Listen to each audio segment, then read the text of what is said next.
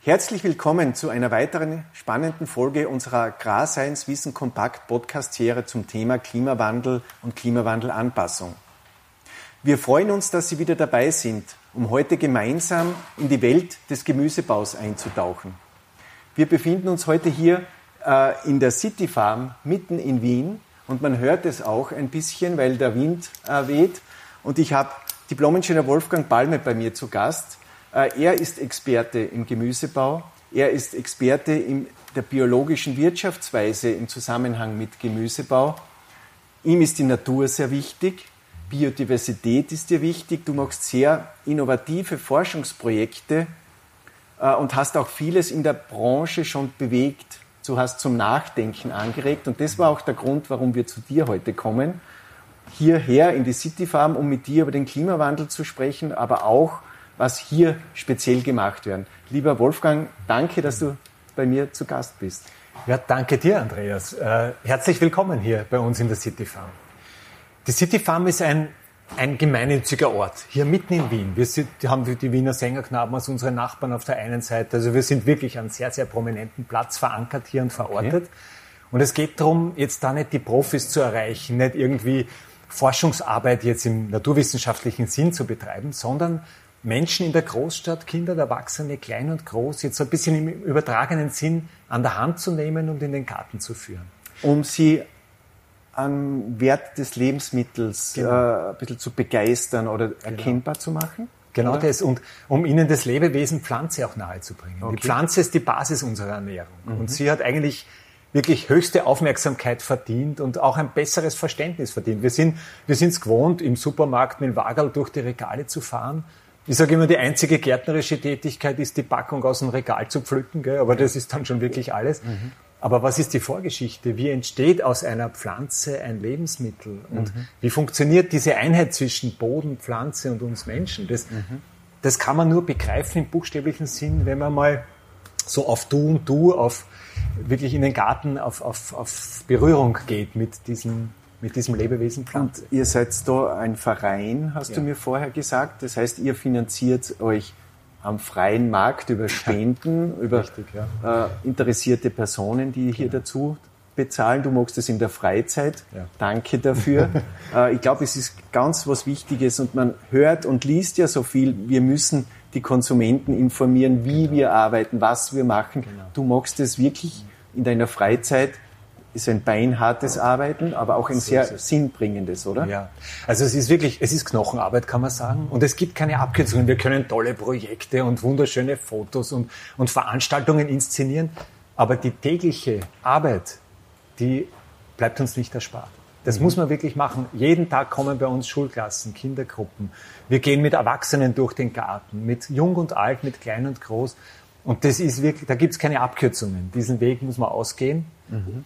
Und das ist wirklich Basisarbeit, eine gesellschaftliche, gemeinnützige, äh, wirklich, also wie soll man sagen, äh, zum, zum Gemeinwohl, kann man sagen, beitragende Basisarbeit, die wir uns nicht ersparen können aus, aus Aber es ist, du bekommst doch schon sehr Absolut. viel positive Energie zurück, oder? Ja. Das ist der Sinn des Lebens, oder? Ja.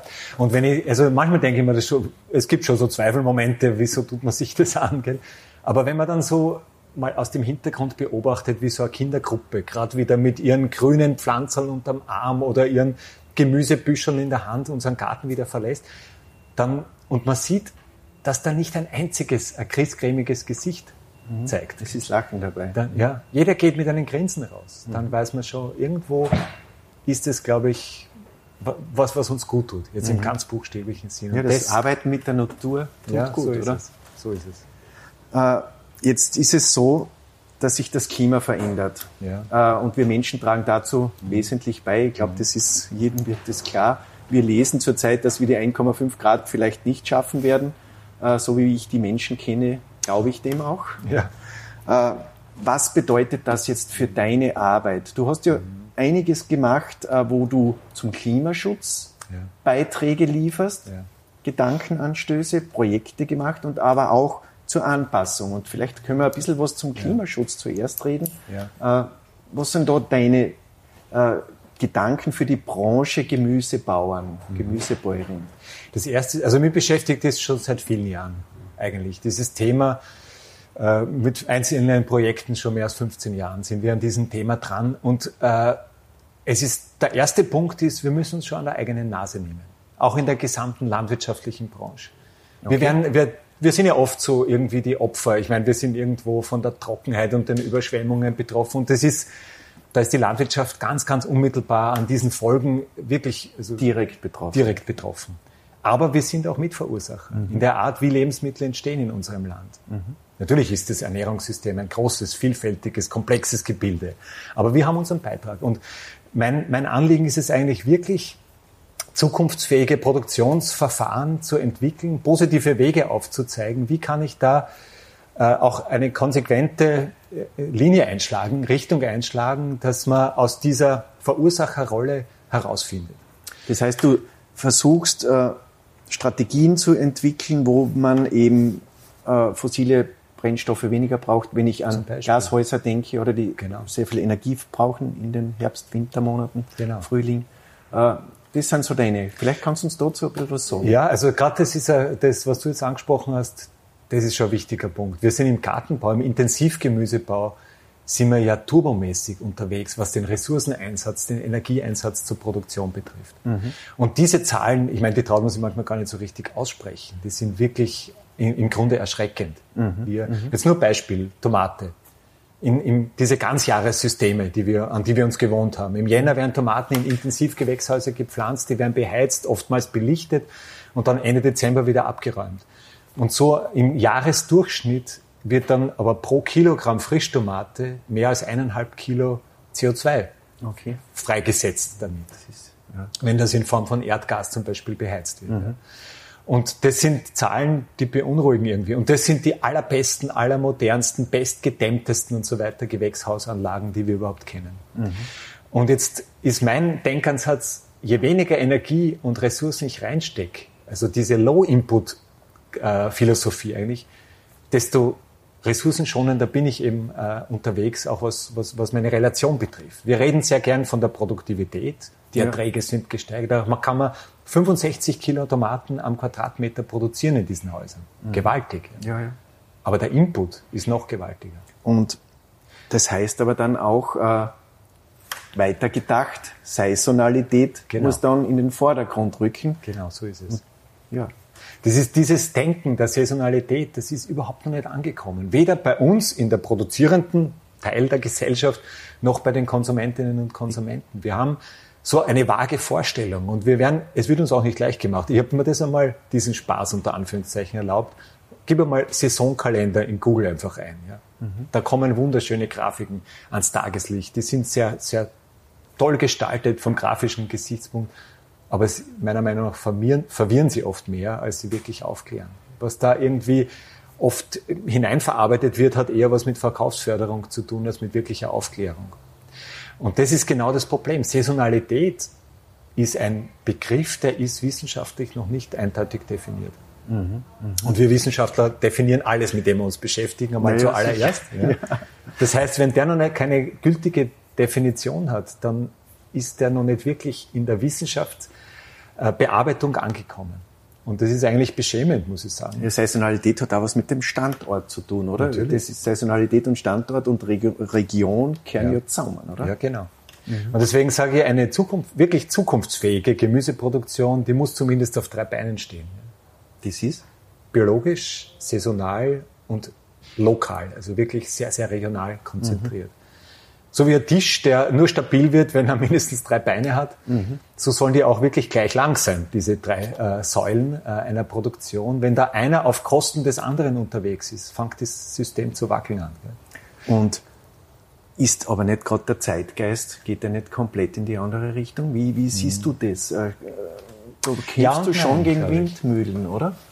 Ja, auf der einen Seite schon, weil du hast dieser industrielle Zugang, der hat uns wirklich vollkommen vereinnahmt. Also Lebensmittelproduktion und Vermarktung ist eine Maschinerie, die im industriellen Maßstab wirklich, also wirklich ein, eine Dampfwalze ist. Ich meine, ich, ich bin jetzt in Wien, wir sind zwei Millionen Einwohner fast, oder ja. ist eh schon soweit. Äh, die mögen ja auch versorgt sein, könnte man jetzt sagen, oder? Ja, aber versorgen, wie sie versorgt werden, das ist ja eine Frage, die nicht unbedingt von der, von der Größe abhängt. Ich bin jetzt nur mal ein Beispiel zu nennen. Ich bin jetzt ganz intensiv an dem Thema Marktgärtnern, Market Garden dran. Was heißt das? Das ist ein radikaler Gegenentwurf zu dieser industrialisierten mhm. Strategie, die wir halt jetzt uns irgendwie angewöhnt haben, anonymisierten auch, weil der Supermarkt ist im Grunde ein anonymes äh, Verkaufsgebilde, wo eben diese Entkoppelung Gesellschaft und Landwirtschaft komplett perfektioniert ist, um ja. es also ein bisschen zynisch ja. auszudrücken. Ja. Wie kann man wieder näher zusammenrücken? Und Marktgärtnereien sind radikale, kleinstrukturierte, aber sehr intelligent designte Betriebe, die im Vollerwerb von kleinsten Flächen leben, indem sie sie biointensiv bewirtschaften. Und rund um die größeren äh, Städte sitzen genau, oder genau, genau. hinliefern? Genau.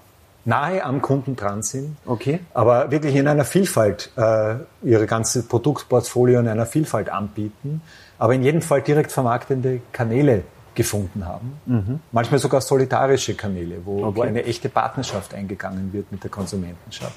Wenn man bedenkt, dass Frischgemüse in Österreich nur zu 2,8 Prozent direkt vermarktet wird, dann merkt man, dass das also wirklich alles noch sich im Mickey Maus Stadium befindet, mhm. aber das Potenzial hat, eigentlich auch größerflächig zu funktionieren. Okay. Und jetzt, jetzt geht es mir darum, in dem Forschungsprojekt auch Daten zu liefern. Wie viel kann von einer kleinen Flächeeinheit an, an Vielfalt gewonnen werden? Auch an, auch an Versorgungsmenge, an, an, an Volumen. Mhm. Viele kleine Betriebe können genauso gut ernähren wie ein großer.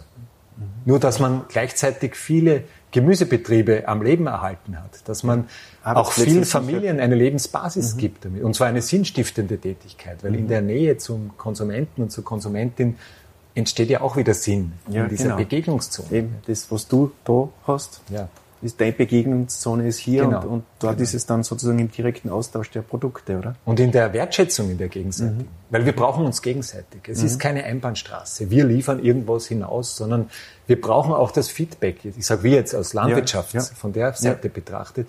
Wir brauchen diese Anknüpfungspunkte an eine Gesellschaft, die sich ja auch sehr dynamisch entwickelt. Das heißt, da, da braucht es immer diese Rückkoppelung an die gegenseitigen. Okay. Und das, also wir haben jetzt in dem Forschungsprojekt Zahlen wir versuchen da Zahlen zu gewinnen, betriebswirtschaftlich, arbeitswirtschaftlich, gemüsebaulich. Es geht auch um den Boden. Es mhm. geht um die Dissemination. Wie kann man das Konzept auch, auch kommunizieren? Okay. Jetzt nur ein Beispiel. Wir ja. haben hier in der City Farm eine kleine Marktgärtnerfläche eingerichtet. Das ist kein Produktionsgarten hier. Ja. Das ist ein Erlebnisgarten. Ja. Das soll jetzt nicht dazu dienen, die Stadt zu versorgen. Aber ich möchte nicht, dass ein Gast bei uns rausgeht, der nicht auch mit diesem Konzept äh, vertraut geworden ist. Und deswegen haben wir zwei so Flächen äh, abgegrenzt, hier gleich daneben und vorne im vorderen Gartenteil. Von 120 Quadratmeter habe ich im letzten Jahr 1100 Kilo Gemüse geerntet. Mhm. Also der Boden ist unglaublich ergiebig, wenn wir ihn gefühlvoll und mit, mit Gespür zu nutzen wissen. Mhm. Biointensiv heißt sehr wohl, Ertrag, ja. aber nicht auf Kosten der Zukunft. Und eigentlich heißt Low Input, High Input an Wissen, oder? Genau. Und das versuchst genau. du zu generieren. Weil diese Anbaupläne sind was Kompliziertes. Ihr habt ja eine Rhythmus. Fruchtfolge im genau. Jahresablauf genau. mehrfach. Ihr müsst ja genau. Krankheiten beachten, ihr müsst Resistenzen Richtig. und so weiter beachten. Also ihr habt ja das Gleiche wie jeder Ackerbaubetrieb, nur noch genau. häufiger, oder? Wir, wir schlagen drei, viermal im Jahr um auf ja. derselben Fläche. Da wird ja. dieselbe Fläche wird im Rhythmus der Jahreszeiten mehrmals belegt. Ich sage immer, es ist immer Pflanzzeit, es ist immer Erntezeit. Oder wir haben noch so einen anderen Spruch, wer öfter sät, hat mehr vom Beet. Also mit so Sprüchen versuchen einfach auch klarzumachen, vier Jahreszeiten Gärtnern heißt wirklich den Rhythmus mitzuleben. Mhm. Den Boden keine Gewalt anzutun. Mhm. Wir arbeiten hier im No-Dig-System. Das heißt, wir wir wendefrei, uns umstechfrei hier jetzt auch. Okay, okay. Fluglos natürlich. Äh, mhm. Wir arbeiten nur mit Handwerkzeugen. Und diese Marktgärtnereien, der kleinste Betrieb, der bei unserem Projekt dabei ist, lebt im Vollerwerb von 3000 Quadratmetern.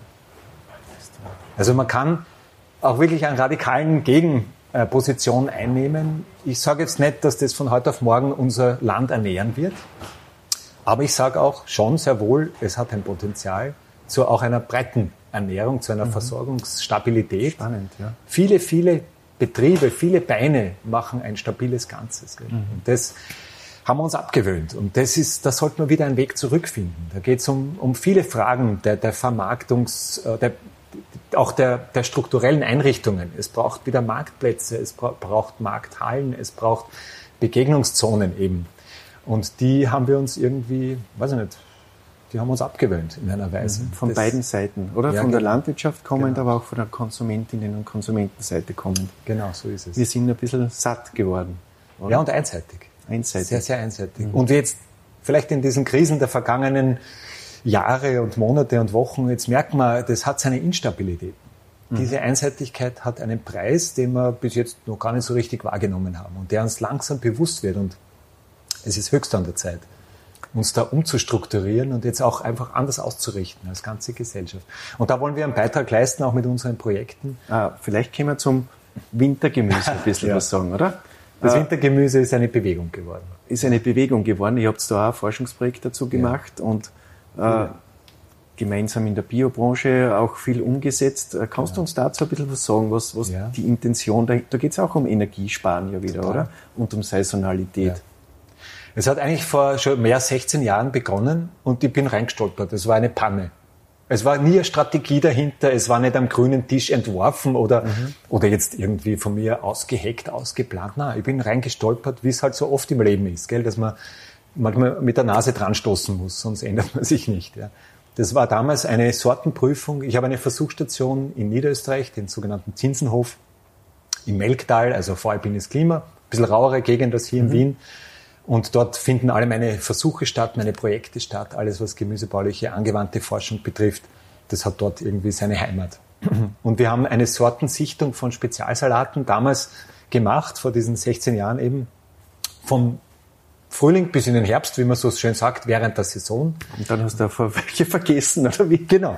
Ich habe sie, ich hab sie gestaffelt anbaut und den letzten Satz, okay. also Kulturdauer, Ertrag, Sortenempfehlungen, alles haben wir da abgeleitet. Den letzten Satz konnte ich nicht mehr, mehr ernten, da hat uns der Winter vorzeitig erwischt damals. Mhm. Und ich habe mir gedacht, okay, das stirbt jetzt diese Spezialsalate, das waren Chinakohlverwandte, also so Asiasalate heißen die. Und ich habe mir gedacht, ja, im Lehrbuch steht, bei minus drei Grad erfrieren sie. Und die sind bei minus 20 nicht erfroren. Mhm. Mhm. Und das war das erste Mal wie ein Aha-Lesen. Ich habe gedacht, ja, dürfen sie das überhaupt? Ja? Ist das von Amts wegen überhaupt erlaubt, was sie da machen? Sie haben einfach nicht gewusst, dass sie sterben sollten und haben es überlebt. Das ist auch eine Strategie. Gell? Ja. Und dann bin ich draufgekommen, das einmal zu hinterfragen. Ich habe erstens einmal mich auf Literatursuche begeben und bin draufgekommen, ganz, ganz dürftig, mhm. was es an Frosthärte Angaben, an Literaturzitaten, an, an an, an, an wissenschaftlicher äh, Literatur dazu gibt überhaupt. Mhm. Ganz wenig bis gar mhm. nichts. Und wenn man was findet, dann wird das Gemüse maßlos unterschätzt. Viele Gemüsearten sind frosthärter, als wir ihnen das jemals zugetraut haben. Die Asiasalate waren ein Beispiel. Und in dem Fall, das gefriert auch, oder? Ja. Bekommt Frost ab und wird ja. dann, ist dann trotzdem handelsfähig noch. Also wenn ja. es dann warm wird im Transport, genau. geht es trotzdem gut noch. Die Zellen sind nicht so geschädigt, dass das ich habe dann begonnen, das ist eine gute Frage, ich habe dann nämlich begonnen, wie, was funktioniert da im Inneren der Gewebe und Zellen, wenn mhm. so eine Pflanze einfriert. Weil im gefrorenen Zustand schaut der Salat nicht sehr appetitlich aus. Gell? Ja. Es ist, die Farbe ist, es ist einem grau gewichen, das Grün ist ein grau gewichen, die Rosette liegt am Boden. Es ist wirklich kristallen erstarrt und man glaubt, das ist tot, mhm. bis es auftaut. Dann richten sich die Blätter auf, die Farbe kehrt zurück. Okay. Und es sind keine Frostschäden zurückgeblieben. Okay. Mhm. Und dann bin ich auf die Boko-Bibliothek damals gegangen und mir gedacht, ich, ich suche jetzt Literatur, wie geht die Pflanze mit Stress um? Und da gibt es ein Standardwerk und das habe ich mir ausheben lassen und der arme Bibliothekarsmitarbeiter hat eine Stunde braucht, bis er das aus dem letzten Winkel des Kellerarchivs hervorzogen gehabt. Das war von 1950. Und da steht alles drinnen was der Pflanze physiologisch im Gewebe und in der Zelle passiert.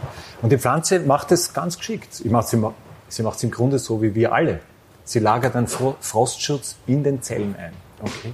Also die Zelle besteht, die Pflanzenzelle besteht ja, ja zum Großteil aus der Vakuole, aus diesem Saftbehälter, wenn man so möchte, ja, dieser Saftblase. Und da lagert sie Lipide und Aminosäuren und Zucker ein okay. und senkt den Gefrierpunkt. Und damit reißt es nicht. Genau. Mhm. Die Eisbildung wird auf die Zellzwischenräume begrenzt. Mhm. Zwischen den Zellen können Eiskristalle sich bilden. Okay. Und Im Grunde sind ja die Eiskristalle die Gefahr, ja. also nicht die Kälte an sich oder der Frost an sich, sondern das, das äh, Festwerden des Wassers im Zellinneren. Und das ist die eigentliche Bedrohung, weil der, Zell, der Eiskristall im Zellinneren größer ist als das flüssige Wasser und die Zelle eben okay. zerplatzen würde. Aber in den Zellzwischenräumen können die Zellen ausweichen. Und wenn das wieder aufgetaut ist, dann ist im Grunde nichts passiert. Und du, ihr habt in diesen Projekten Sorten euch angeschaut oder genau. was ist das Ziel gewesen? Oder überhaupt einmal das zu screenen? Was war die Idee dahinter? Also es war eigentlich einmal ein Aha-Erlebnis, dass das überhaupt geht. Und dann haben wir uns neu ausgerichtet und gesagt, das möchte ich jetzt genauer wissen. Und dann haben wir diese Asiasalate hergenommen und haben erstens einmal die Tiefstemperaturen dokumentiert, die sie ausgehalten haben. Und dann haben wir uns dran gemacht, einen Anbau, einen neuen Anbaukalender zu entwerfen. Mhm. Wann müssen die jetzt punktgenau ausgesät, ausgepflanzt werden, dass sie ganz genau im Winter erntbar sind? Mhm. Und das hat uns mit Versuch und Irrtum viele Jahre beschäftigt. Bei dieser einen Gemüseart, aber dann in konzentrischen Kreisen bei vielen anderen auch noch. Mhm. Wir sind draufgekommen, dass die normalen Gartensalate frosthärter sind, als es die Polizei erlaubt. Gell? Mhm. Oder dass irgendwie eine Vielzahl von, von Blattgemüsen, Salatkräutern, Wurzelgemüsen einfach viel robuster sind, als wir das überhaupt für möglich gehalten haben. Okay. Aber dann war es eine lange Reise eben, wann ist der optimale Auspflanz- und Anbauzeitpunkt für diese. Mhm. Und da müssen wir unsere Tabellen um, komplett umschreiben. Das, was man aus dem Katalog herausliest oder was am Samenbackel hinten draufsteht, das kann man vergessen. Ja. Mhm. Das hat den Winter nicht eingepreist. Ja, Da gibt's, der Winter ist die tote Saison, sagt man immer so schön. Und wir haben mit dieser Saison sehr viel Leben gebracht. Und wenn du jetzt rausgehst bei uns im Garten, da ist alles frisch und grün. Jetzt fängt es gerade zu regnen an. Ja. Jetzt ist es ungemütlich, aber da ist, alle Beete sind frisch bepflanzt. Wir haben, wir starten jetzt mit November in den offiziellen Winter. Das ist meine Winterdefinition. Von okay. November bis Ende März. Ja. Und, und da haben wir einfach eine unglaubliche, reichhaltige Ernte vor uns. Wir machen Verkostungen hier in der City Farm, wir machen Workshops, ich halte Vorträge, gerade auch im Winter, Halbjahr ganz intensiv, weil nächste Woche bin ich in Osttirol, in Südtirol unterwegs. Also es geht wirklich für Hobbygärtner und für Erwerbsgärtner darum, diese Jahreszeit sich zu erschließen, zu, ob es in der Selbstversorgung oder in der gesellschaftlichen, äh, in der Vermarktung, in der gesellschaftlichen Versorgung, das ist die zweite Frage. Zuerst geht es darum, die Jahreszeit zu nutzen. Und wenn wir jetzt zum dritten Thema ein bisschen kommen, äh, Klimawandel, Anpassung. Ja. Es wird wärmer, mehr stark Niederschlagsereignisse, längere Trockenphasen. Ja. Äh, ungünstigere Verteilung des Wasserangebotes. Was bedeutet das für den Gemüsebauern? Jetzt natürlich im Glashaus ja. weniger vielleicht, weiß ich nicht, äh, als auf freiem Feld. Mhm. Deine Konzepte stärker betroffen vielleicht sogar? Ja, also generell durch unser Low-Input-Philosophie äh, sind wir stärker auch ausgeliefert. Wir haben eben nicht jetzt die Heizung, die Belichtung, alle diese, diese Steuerungsmechanismen, die jetzt in elektronischer Art zur Verfügung, sondern wir haben das wirklich auf eine ganz, ganz minimale technische Ebene gestellt. Also ich habe mal die Frage gekriegt, was ist das ökologischste Gewächshaus? Ich habe gesagt, ja, ganz einfach. Das, das man nicht braucht. Mhm. Das man gar nicht braucht. Mhm. Das heißt, im Grunde geht es darum, mit dem technischen Drumherum wirklich das, die minimalsten Rahmen zu stecken. Ich sage immer, es geht irgendwie um die Maximierung des Minimums. Okay. Und das ist, das ist unsere, unsere Philosophie. Aber das heißt, stärker ausgeliefert sein. Mhm. Und meiner Überzeugung nach, und die, die verdichtet sich jetzt, je länger ich auch in dieser Forschungsarbeit tätig bin, und es sind schon ein paar Jährchen hier. Nächstes Jahr bin ich 30 Jahre schon in Schönbrunn tätig. Also ja, da ist schon einiges auch an, an, an Erfahrungen zusammengekommen, aber desto mehr verfestigt sich in mir diese Überzeugung, dass die Zukunft einer stabilen Landwirtschaft in der ökologischen Dimension liegt. Ich glaube nicht so. Konkret, was heißt das? Es, die Ökologisierung der Landwirtschaft, den Boden als, als wirklich als Reservoir, als, als, als Buffer, als äh, Stabilisierungsanker zu etablieren und ihn wirklich pfleglichst zu behandeln, ist eine der wichtigsten Voraussetzungen. Die Pflanze in ihrer unglaublichen, in, in ihren Kapazitäten und in ihren Potenzialen auszuschöpfen. Wie geht's dir? Ja. Äh, Zwischenfrage, Entschuldigung. Ja. Äh, Gemüsebau ohne Boden auf das Nährsubstrat. Wie, was, wie geht's da damit? Ja, das entspricht diesem. Könnte ich ja auch in Wien machen, oder? Ja. Das, das ist das gängige übrigens. Wenn du in den Supermarkt gehst und eine Tomate kaufst, ist sie genauso entstanden. Die hat ja, ja nie am Boden gesehen. Low Input ist es nicht. Mhm. Und es sind unglaubliche Ressourcen, die da hinein und Energien, die da hineinfließen. Und die Aber ich, sagen, ich brauche keinen Boden mehr in Zukunft. Boden wird ja knapp. Ja, der Boden wird knapp, weil wir ihn verschwenden. Mhm. Weil, wir ihn, weil wir ihn mehr oder weniger malträtieren. Also das ist, das, wär, das ist die Flucht nach vorne. Das, die erdelosen Systeme sind in den 1970er Jahren entstanden, wo man bemerkt hat, jetzt werden die Gewächshausböden langsam, sind schon am Ende. Mhm. Das war nach, nach zwei Jahrzehnten der intensiven Produktion in Gewächshäusern waren die Böden am Ende. Mhm. Und dann hat man begonnen, mit erdelosen Systemen irgendwie so eben die Flucht nach vorne anzutreten, damit man auf den Boden ganz verzichtet. Das ist eine Abkürzung, die wir uns eigentlich nicht leisten können. Wir müssen Produktionssysteme entwerfen, die den Boden eben nicht äh, kaputt machen. Und das ist eine Herausforderung und ich kann keine einfache Antwort auf deine Frage geben.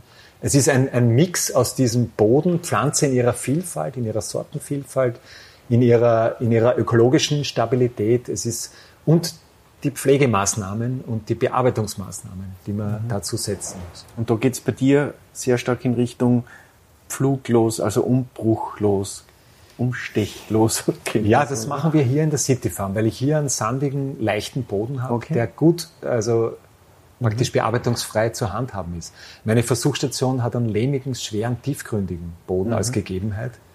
Dort kann ich nicht fluglos arbeiten. Mhm. Ich muss Sauerstoff in den Boden bringen. Ich muss okay. irgendwo lockern. Der, wir haben mit Überschwemmungen dort zu kämpfen. Der Boden wird manchmal betonhart, weil sich das wirklich, weil sich diese Entmischungen und die Feinsedimente zu wirklichen Krusten zusammen, Krust, verkrusteten mhm. Schichten zusammensetzen. Also es, es lässt sich auf ein komplexes System keine einfache Antwort. Ja, Standort angepasst wieder, oder? Genau. Das ist schon wieder so. Ja. Aber immer mit dem ökologischen Potenzial. Mhm. Mhm. Wir haben zum Beispiel ein Projekt mit mehrjährigen Gemüsearten gemacht die, sind, die haben zum Beispiel ein Potenzial auch. Wenn ich mit mehrjährigen Kulturen im Gemüsebau arbeite, das sind wir überhaupt nicht gewohnt. Na, eben, ich denke jetzt gerade nach, der Herr Stein wieder denkt, na, was wäre das jetzt? Sag mal ein paar Beispiele. Naja, was man kennt, ist der Spargel, der Rhabarber vielleicht noch mhm. irgendwie. Aber dann, dann ist, es, ist man schon bald am Ende mal ja. in, diesen, in dieser Rubrik. Aber es gibt noch eine ganze Reihe anderer. Mhm. Also es gibt äh, Salate, Salatkräuter, die Ampfer, die Zwiebelgewächse. Es gibt äh, eben, also essbare Ampfer, ich weiß, du mhm. mit von Grünlandseite her hast du wahrscheinlich gemischte Gefühle, wenn man das Schlagwort äh, nennt. Es gibt äh, eine ganze Reihe eben von Gewürzkräutern, Küchenkräutern, die auch mhm. mehrjährig sind. Mhm. Dauerhafte Begrünung von Flächen heißt auch, irgendwie den Boden zu schonen, mhm. in Ruhe zu lassen, mhm. mhm. ihn dauerhaft zu bedecken, vor der Sonne zu schützen, weil die Sonne im Sommer wirklich also auch ein bedrohliches Potenzial für das Also es gibt ja auch, ich habe es bei meiner Literaturrecherche gefunden, es gibt auch Hitzestress oder auch äh, äh, Sonnenbrand bei Pflanzen. Ja, ja. ja, ja. Das habe ich auf deiner Homepage gefunden. ja, wir haben gerade einen Schattierversuch auch laufen. Also mir macht ehrlich gesagt der Winter immer weniger Sorgen und Gedanken. Mir macht der Kopf, mir, mir bereitet der Sommer Kopfzerbrechen. Mhm. Wie können wir mit diesen mit diesen Hitze-Trockenphasen umgehen, jetzt gerade im geschützten Gemüsebau, ohne dass der Boden eine Wüste wird. Wir haben wieder Flächenberegnungen eingeführt im Gewächshaus.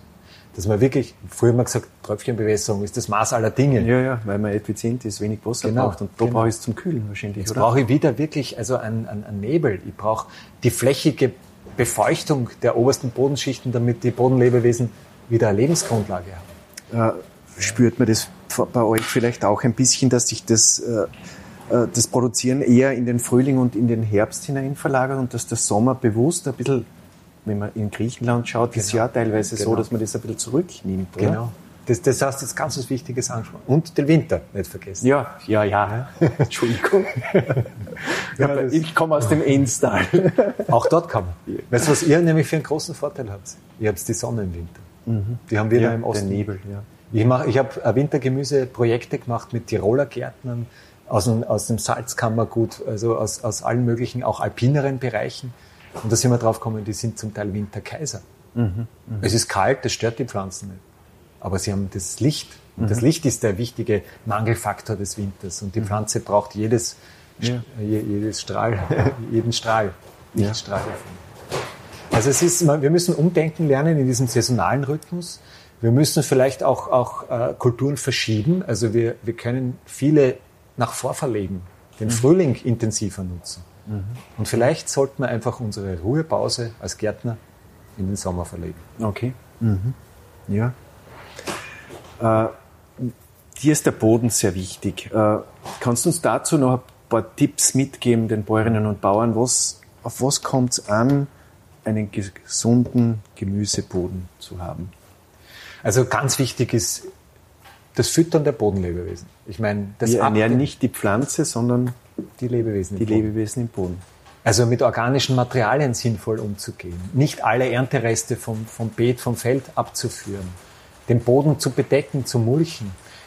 Bei der Ernte abschneiden statt ausreißen. Das sind so ganz Kleinigkeiten. Weil die Wurzeln, die den Boden durchziehen, alles Kanäle sind, an denen, also das ist wie Lieferando für Bodenlebewesen. Ja? Okay. Die, die Lieferando das, ist das Zustellservice in Wien ja, genau. für alle, die zu Hause sind ja. am Land. Das ist praktisch also wirklich äh, Essbares vor die, vor die Nasenspitze serviert. Mhm. Und, und äh, eben der Schutz des Bo der Bodenoberfläche vor unproduktiver Verdunstung, vor der intensiven UV-Bestrahlung. Das heißt Schatten, Schatten. Schattenzonen schaffen, mhm. Schattengare fördern. Mhm. Also das sind diese alten Begriffe, die wir vielleicht auch wieder zum Teil ausgraben müssen, gell? dass wir wieder lernen, mit ihnen umzugehen, dass wir also, und das ist, und das vier Jahreszeiten bepflanzen des Bodens. Ich werde manchmal gefragt, ist das nicht irgendwie ausbeuterisch? Wir haben jetzt den Winter dazu genommen. Jetzt ist, jetzt möchte ich da auch dort noch ernten. Man hat den Boden nie in Ruhe lassen. Mhm. Und jetzt, da kann ich nur eins antworten. Dem Boden geht es am besten, wenn er bewachsen, durchlebt, durchwurzelt ist, belebt ist. Mhm. Der macht nicht Pause in dem Sinn, dass er brach liegen möchte, sondern der, der möchte eigentlich immer belebt sein. Mhm.